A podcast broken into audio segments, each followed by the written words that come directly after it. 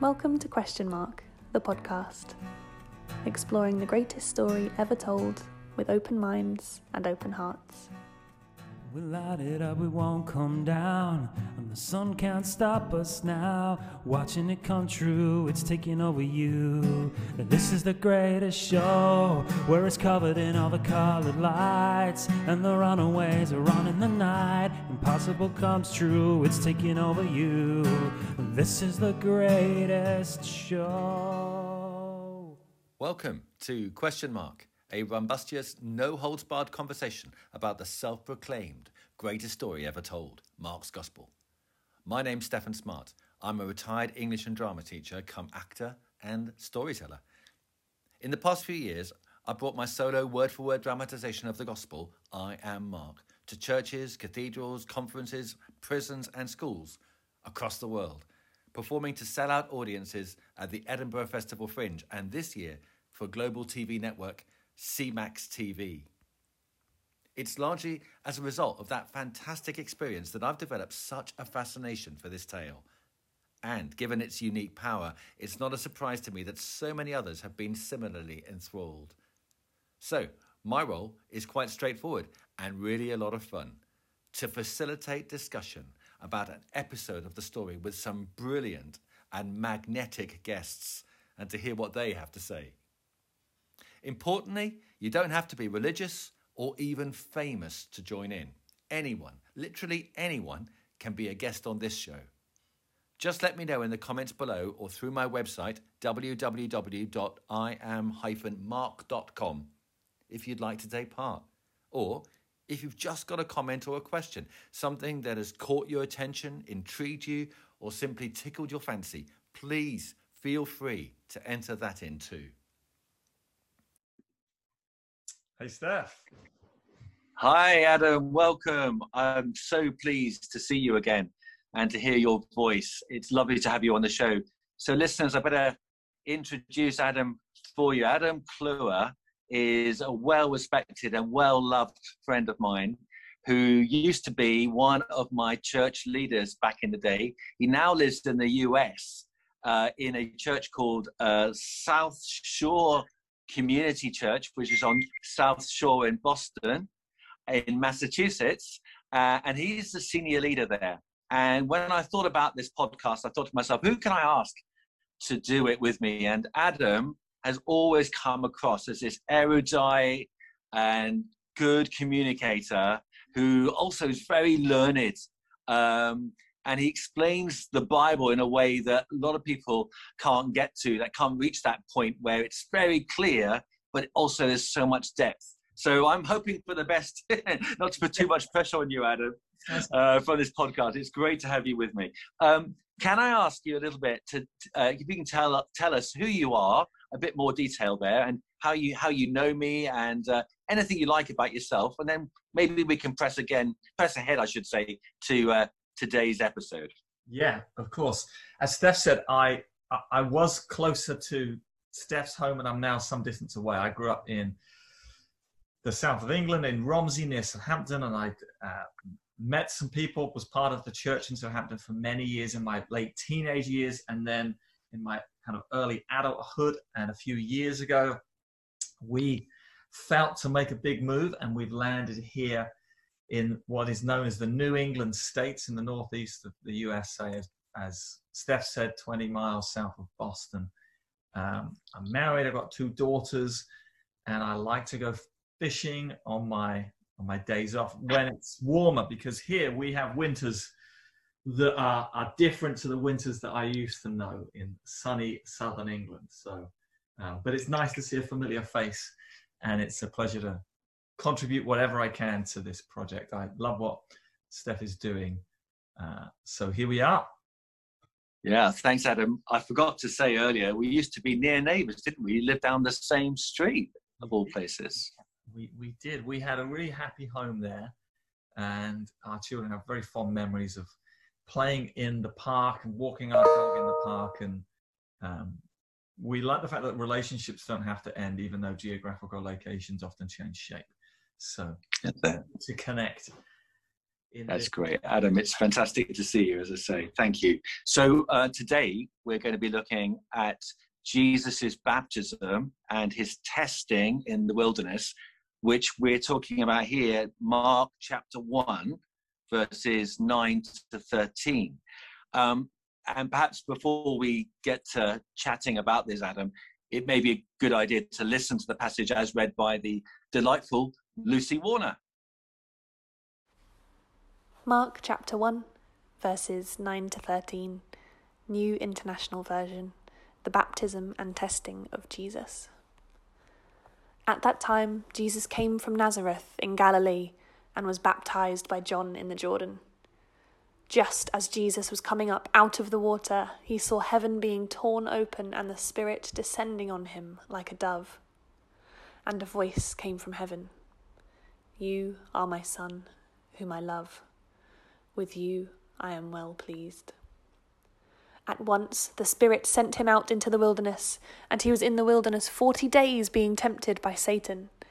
He was with the wild animals, and angels attended him. Well, Adam, that's um, quite an amazing story, isn't it? I mean, as you look at that, what are your first thoughts? What are your first reflections on what's going on there? Uh, I think in some ways this passage is fitting of so much of Mark's gospel in that he says a lot with very few words. Uh, it's, it's almost as if he's in a hurry. And people have commented many times that for Mark, it's Passion Week was something of an extended introduction. And some people talk of Peter's influence, Peter the disciple, who was clearly wanting to get places and get things done. And so I think in this text, a lot of it is being said in very few words. Uh, wow and I quite like the idea of slowing down and um, kind of plumbing the depths a little bit further in terms of what does this mean? What did this look like? What was the response? I like to imagine. I don't want to read the Bible just as this historic text. Sometimes I want to place myself in the story. What did this look like, sound like, smell like? Um, and how does that continue to today? For me, it, it does. For me, as someone who believes in the in the story of Jesus and salvation made possible only through him, I I'm intrigued by this not just because of its historical context, but because of how it yeah. to to echo and stir in us. In us here. Yeah. How much do you think we need to know a little bit about the kind of background of this story? You know, the historical context of it to understand it, Adam. I mean, perhaps not just about Mark's gospel in general, but about this bit as well?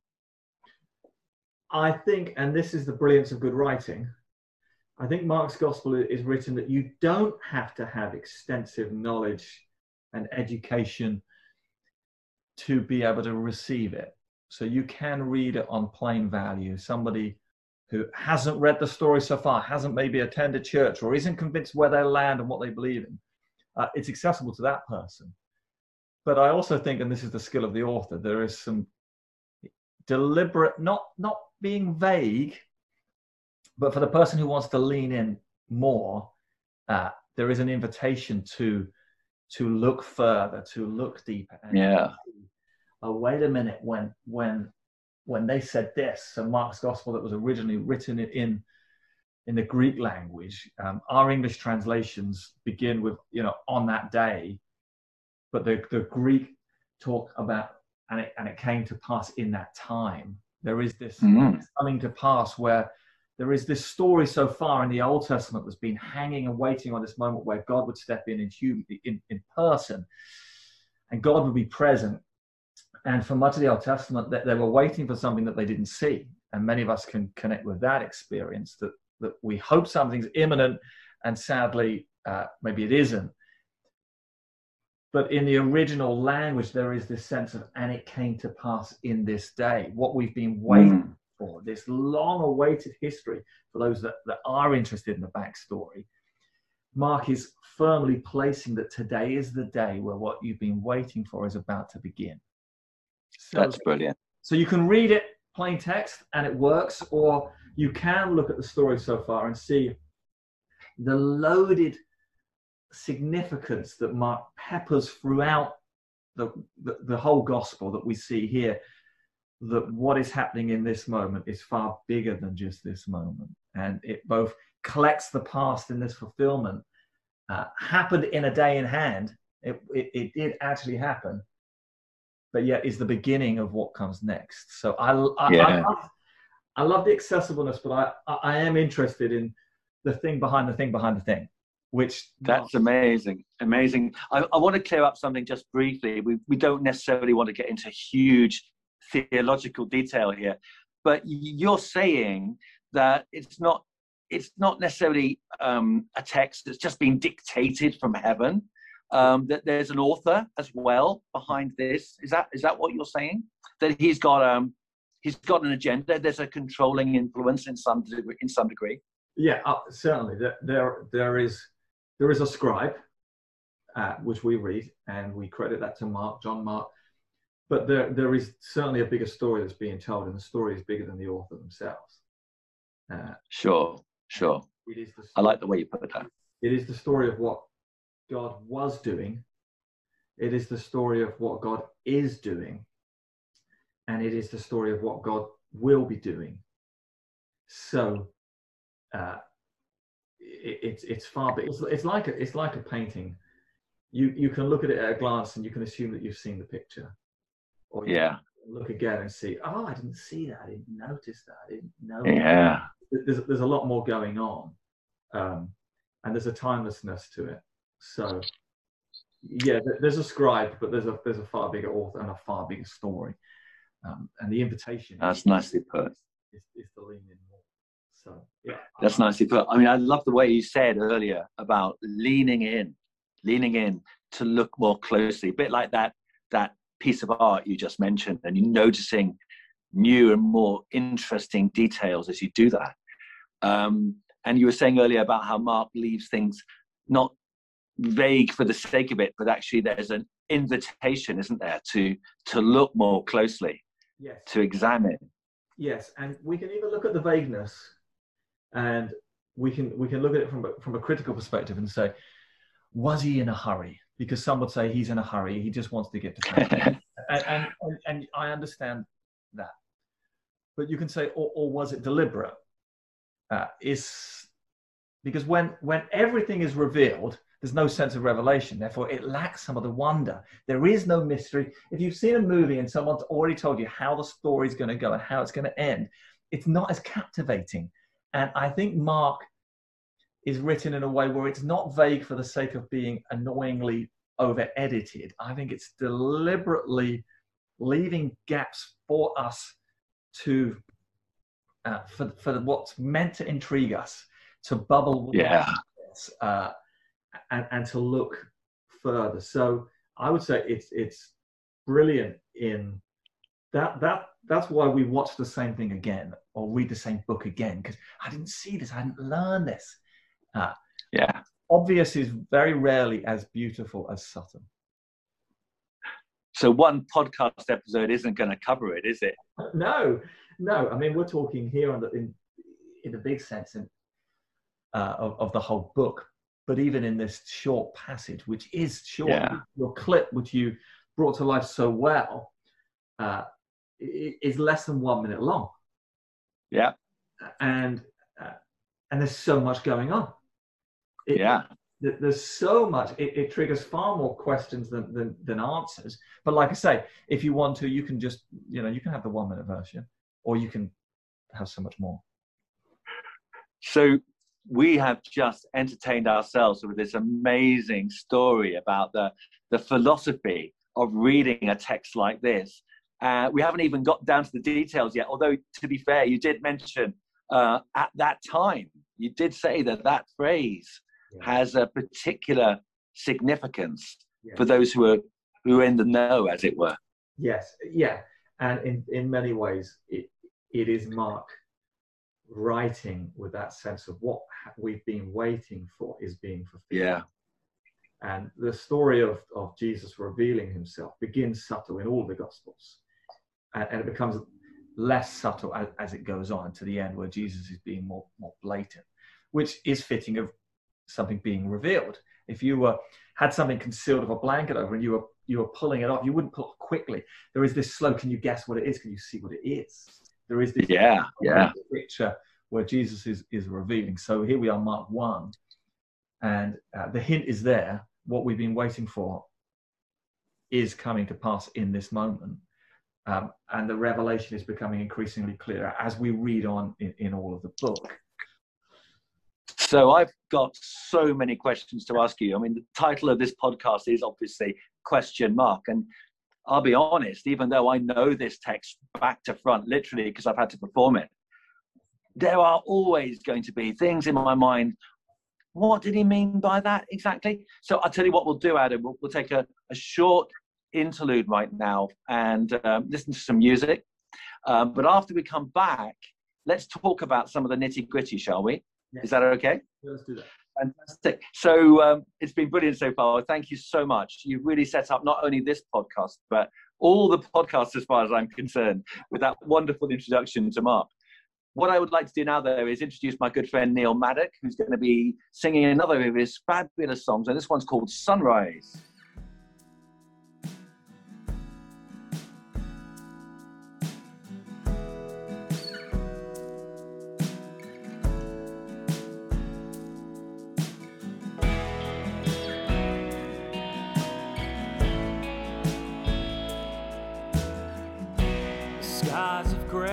Are sometimes all that I can see.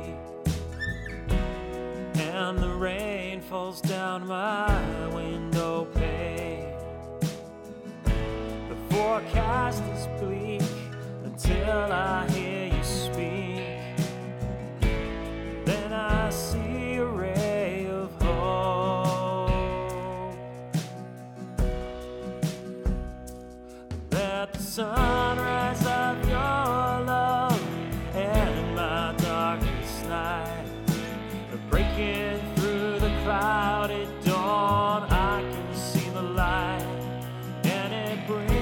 joy, so I can sing, overcoming everything, all because your love lights my life.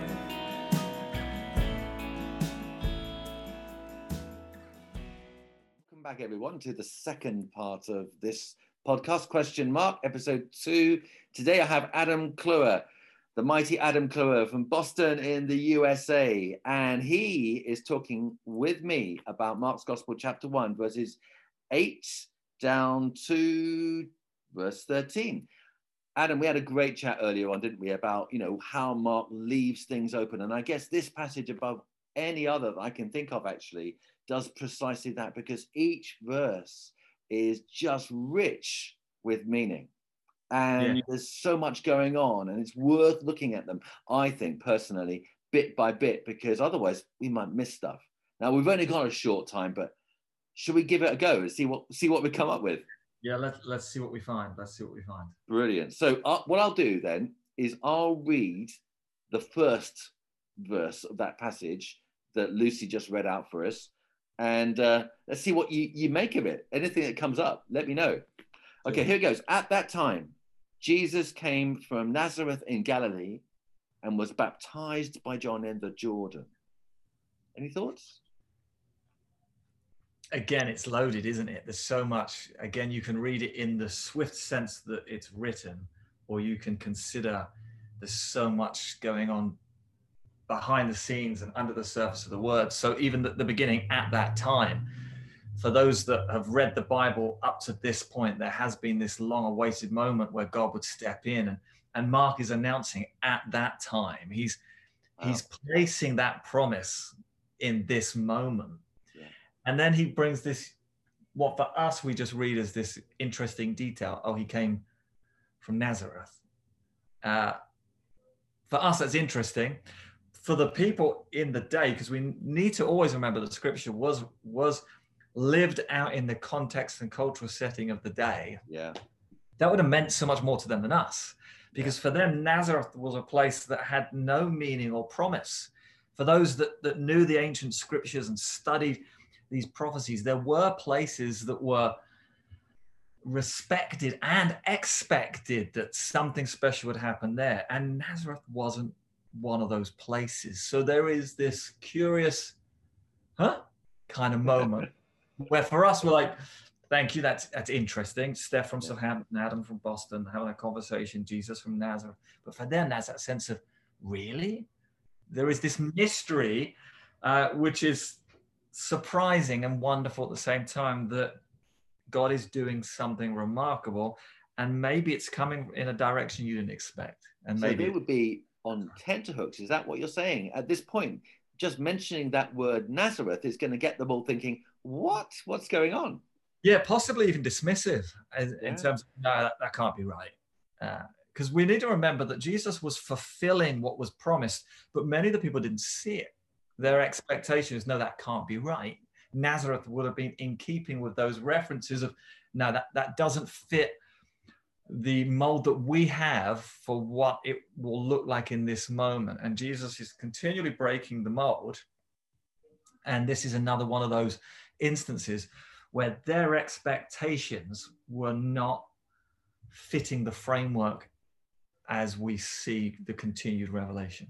Can you remind us all, you know, what exactly were they hoping for? Or rather, what was promised? What was the promise you're talking about?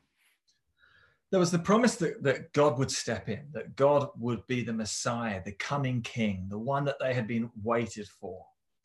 Uh, their expectation was that that would be outworked in a sense of revolution against the authorities and the empire that was bringing restraint for them, i.e., Rome. There was also a huge sense of religious control. So they were praying for liberation, but were expecting liberation to look like so many other moments that had been introduced as liberation. They were expecting war and conflict Mm. and ultimately triumph with them being on the winning side. Mm, But Jesus is bringing a very different sense uh, of revolution, where he's bringing a kingdom of God, which is this continued teaching, which basically means the rule and the reign of God, the way it was meant to be, and the way that we know by looking around us that it isn't at the moment. Uh, and this isn't about military might or who's got the most power, armies, or money. This is a different, better kind of kingdom, which for us, we we celebrate, but for those people in that day, that was not their expectations. And in many ways, Nazareth just continues to fit with their expectations not being met yeah. because of the way they had determined that they must be fulfilled. Yeah. Wow. That's maybe a lesson for us all, isn't it? About, you know, having expectations of what God's like or what he's going to do. Actually, it's not always like that. No, no. So so often uh, it isn't, but often it's better. yes. So I think we uh, there's a lesson for all of us in this, and this is a this is huge, but yet personal as well. Yeah. We need to be open to the God that can take us by surprise. Let's go for another verse, shall we? I mean, that's brilliant what you've said so far, but this next bit, I must admit, it just fills me with awe just to think about it. And I'm and yet there's so much that's kind of unexplained. So as Jesus was coming up out of the water, he saw heaven being torn open and Yeah. the spirit descending on him like a dove. I mean, it's Yeah. easy just to rush through and not dwell on it, but that, that, that that's amazing, isn't it? You know, what, what are your thoughts there? Baptism is the beginning for many people of their their their walk with God. There is this washing, this ending, this cleansing, and this new beginning. There is this going down and there is this coming up. So it's interesting that this fits at the beginning of the ministry of Jesus. This is not something that happens later. This is a beginning, this is a springboard. And for many people like ourselves who've been baptized, it is something of a springboard moment. Yeah. The language that Mark uses is again uh, brief but loaded.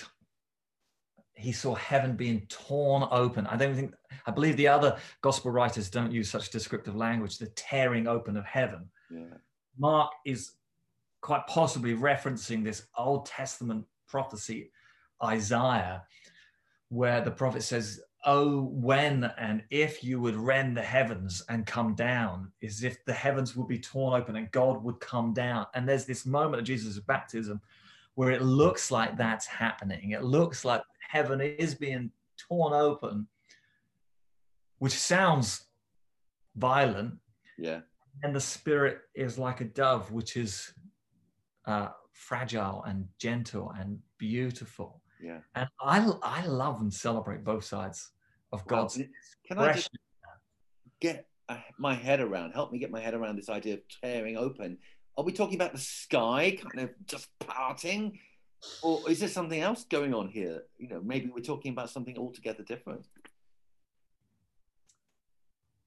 we we don't know is, is one because we, we we weren't there and we didn't see it but I, I think there's some interesting similarities later on much later on uh, when jesus gives his life on the cross there is this tearing open of the curtain in the temple and the curtain in the temple represented something of a shield between god and people Right. the two couldn't connect fully but because of the death and resurrection of Jesus, there is this tearing open. So for me, I see some similarity mm. that in this moment, and this is what it means for you and me, in this moment, the God that we sometimes assume is distant, is far away, the restriction is being torn open. Yeah. And the God who is great and mighty and is the creator of the universe is present Wow. and the restriction is being moved and torn to one side. So you, And- so you saying that's for us now that from that moment there's this restriction has kind of ceased. Yeah. Yes, that, that that that's my that's my belief, that's my theology, and that's also my personal experience and understanding. Wow. That unlike so many other religions where we have to behave in a certain way and do certain things to win approval, the continued story of, of Jesus and the story of, of Scripture is that this God is not absent, but yeah, He's present. And the restrictions that distance us, maybe they are being torn open, maybe they are being removed. Uh, Jesus is introduced as Emmanuel, God with us, not God somewhere else, but God present. And the story of Jesus onwards uh, is, is relational. He's, he's always with people and the teaching and the miracles, everything. This God is not distant, this God is close. Close up. That's amazing, Adam. I'll tell you what, what I'm going to do is read the next verse and then I'm going to ask you a question which I guess has been puzzling theologians for centuries. So I'm not necessarily expecting you to come up with the answer, but I guess the question I'm going to ask, and, I, and I'll tell you now in advance, the question I'm going to ask is what on earth is going on here? Because Yeah. it is, it seems like something really magnificent, un, unbelievably mysterious is going on. And yet, you know, it seems to be significant, but what? What is it? So the next verse, in fact, if I read the whole thing, as Jesus was coming up out of the water, he saw heaven being torn open and the Spirit descending in on him like a dove. And a voice came from heaven You are my son, whom I love. With you I am well pleased. Okay, why? What? Tell us. We talked about the baptism, the heaven being torn open, the God who isn't distant. We, we hear or we recall and read of his voice and what he said This is my son in whom I love. So Jesus is the fulfillment. Jesus is the one that all of humanity had been waiting for. Yeah, And God affirms that. God says that. God says it in a personal way. And for us as later readers, we can read it uh, and it can speak to us too. I love this. I, and this is a characteristic that we see in other elements and areas of scripture. God affirms Jesus for who he is before he has achieved what he's about to do. Sure. It's after this moment we read of healings and deliverance and incredible teaching and miracles. So many miracles, John writes at the end of his gospel, if they were all recorded, there might not be enough books. Our tendency, especially, especially in Western culture, is to affirm someone on the strength of their performance, on the strength of their achievement, their, their academic or their work or their skill or their talent. We see something and we affirm it after we've seen something good. God affirms Jesus before that. What a what a loving father yeah, uh, to affirm for who we are first and for what we do in almost certainly second. Are you saying just just get you right here? You saying what G, what God thinks about Jesus? Clearly, you're right. He hasn't done anything. Yeah. And yet God is well pleased with him. Yeah. Yes, God is loves God is, him unconditionally. You saying all of that applies to us? Yeah, this is not the only time we see this. In in the Old Testament, there's a story of a person called Gideon. And we don't know a lot about Gideon other than he doesn't believe in himself. He has a low self-esteem. He describes himself from a clan that is weak and from a family that's never achieved anything. And many of us can connect with some of those references already. And God appears to him and calls him a white and calls him a mighty warrior and says, You're this and you're this and you're this, which is entirely untrue because, because he isn't. Uh, but God is speaking to him in terms of who he will be, yeah. not not who he has been so far. Mm-hmm. I see the consistency here that God doesn't see us just for the story so far, but there is the seed of potential and the promise inside us uh, that takes us forward into who we could be. We aren't restricted any more than we are only affirmed on our achievements. Uh, I love, I love that because I can connect with Gideon's story, uh, and we see that consistently here. And from a parenting perspective, how wonderful to be affirmed for who we are Yes. Before we've done anything. Absolutely. That gives us the confidence to grow to grow and go forward. And and to know that always we're never we're never going to be falling out of favor with our with our heavenly father. Yeah. Yeah no it's brilliant it's brilliant. Um, we we need that we all need that. Absolutely. That's really wonderful. And then at once the Spirit sent him out into the desert. I, I have to stop you there because I'm, well, okay, what, you know, I mean, first of all, it's clear, it's, un, it's clear God's involved.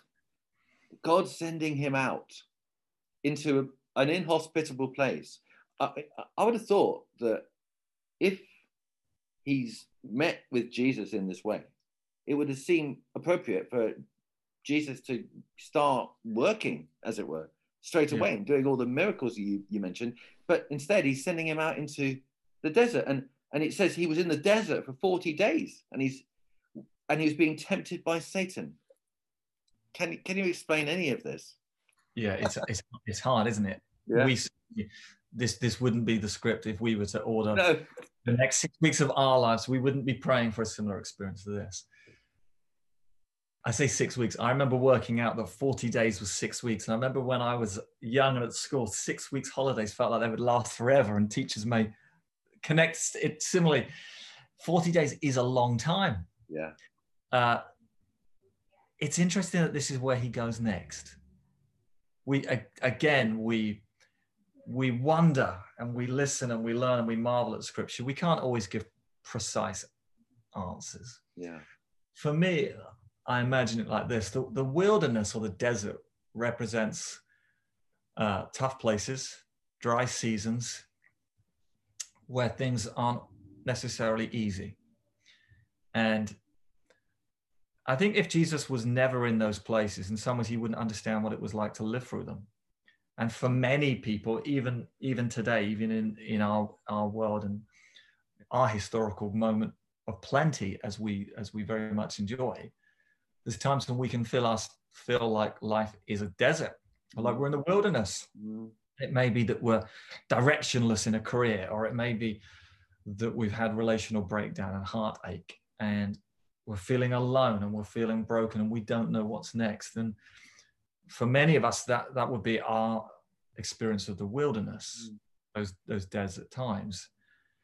I I like that when God appears in human form, when he walks in flesh and blood in the person of Jesus, he doesn't just experience the banquets, the feasts, and the parties. Now, I would love a life just of those good moments. but we suffer and we experience brokenness, and sometimes we can't give answers to everything, and it feels like a desert wilderness experience. And it encourages me that Jesus knows what that's like.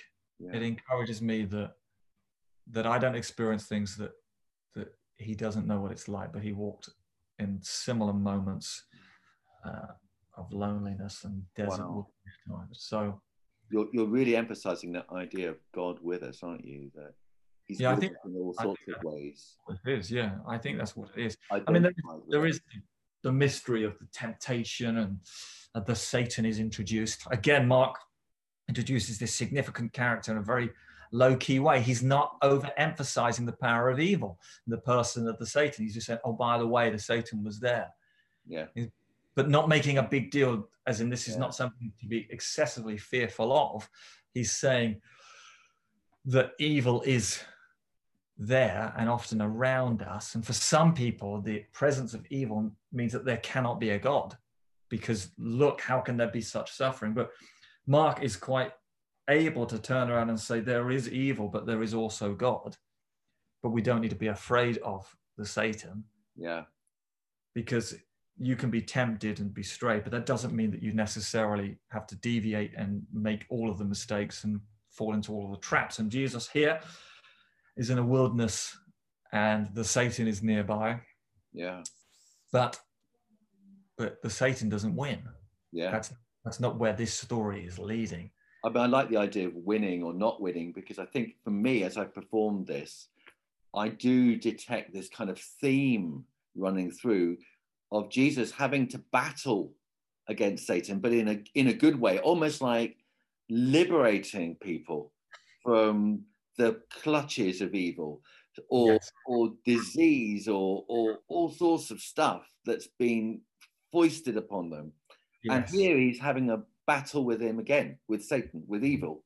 Yes. Um, so it kind of, for me, it kind of, it's a, it's a, it's the start of a theme, if you like, yes.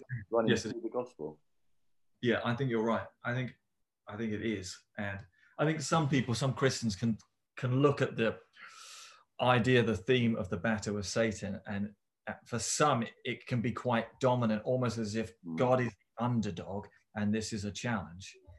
The other extreme is to ignore any presence of, of evil at all, which I think is, is equally too simplistic. Mm. Even today, you can't watch the news for long to see that there still is the evidence of evil in the world. Um, but take heart, I've overcome the world. Yes. So it's possible to be present to to have sorrow, empathy, empathy, and mournful for, what is wrong. Yeah. But introduce a different kingdom, and a better kingdom. Which, right. And this kingdom is going to prevail. I mean, Jesus, as it were, is on the winning side. And yeah. we haven't seen it completed yet, but this this gospel is all about announcing yes the beginning of that, isn't it? That's that's exactly. So even here, we don't hear that Jesus is in trouble. No. Uh, he's not wounded. He's not fearful. He's not on the ropes. Jesus is persevering through this wilderness experience, and the Holy Spirit is with him. This incredible, mysterious language, angels attended to him. Yeah. Who who knows what that looks like? Uh, I'm okay with not being able to answer all of those all of those ideas, but it's it's it's it's a wonderful picture that's been painted. I've got to ask you about the wild animals. So here's here's the choice. As I understand it, there may be other choices.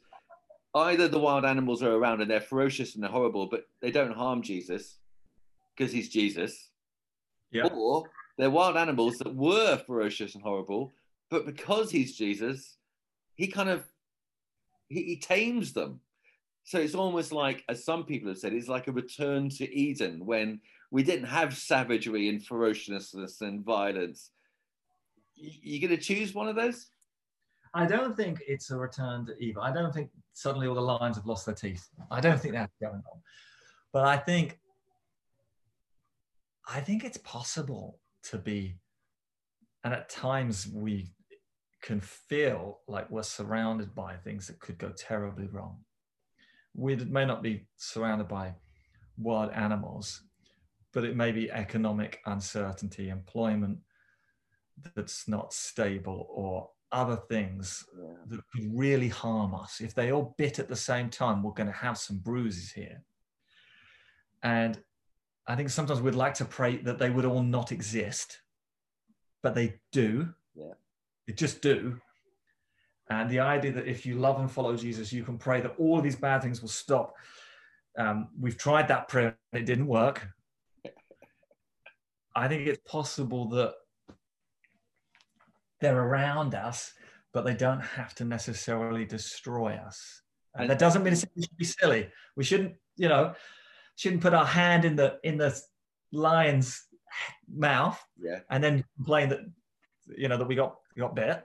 Yeah. But at the same time, uh, we're not praying that they would all go away because yeah, there's all sorts of wild animals. I love it. That's how I see it. I'm minded to think back to what you said at the beginning about the fact this was written for a particular group of people at a particular time and the way they would have thought about this. I'm, I'm just reminded actually of um, the idea of wild animals that for the first Christians, actually, that would have been really quite literally relevant. I mean, some of them were being fed to the, the wild animals, but here in this case, Jesus is attended by angels. So there's almost a sense in which there's a kind of message directed to the the first hearers i wonder you know you know when you're with the wild animals which you may well be because you have a faith which the romans don't like and they will persecute you Yes. now don't despair the this is not the end of the story here is an example jesus himself had angels attending him at Yes. that point Yes. Yes. Yeah, that sense of supernatural protection, which we don't fully know if we have it or if we don't have it. There's times when we've we've had moments where we said, "God, where were you when that happened?" But we don't know if there were multiple other times where something terrible would have happened to us, wow but we but we were prevented from it. Um, we live in that that mystery where I believe that the God who is present uh, can and does intervene, and most of the time we may not know about it. I I like that. I'm okay with that. I, I think that's wonderful. And here we've got this mysterious but beautiful language The angels were attending to him. Uh, but the wild animals still exist, and the wilderness still exists, and the desert still exists. But they don't have to be dominant in our story, and they don't have to restrict the potential of the chapters that you will lead into. And I think that that works for Mark's gospel, and I think that works for, for our lives today. That the experiences, the unanswerable questions, and the moments where the desert and the dangers feel dominant, they don't have to set the framework for what tomorrow looks like for any of us. Brilliant. Adam, that's a wonderful message of hope on which to end. Thank you ever so much for all your fantastic thoughts on this. I'm sure it's helped me. I'm sure it'll help many others as well. Thank you again. Thanks for having me. Lovely Stan. to see you.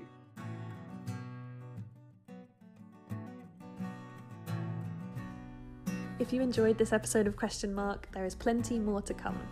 Join us and our special guests next time where we'll continue to explore the greatest story ever told together. If you want to get involved with the podcast or have any questions or comments in the meantime, please do get in touch using the I Am Mark social media channels. We'd love to hear from you. We light it up, we won't come down. And the sun can't stop us now. Watching it come true, it's taking over you. And this is the greatest show, where it's covered in all the colored lights. And the runaways are on in the night. Impossible comes true, it's taking over you. And this is the greatest show.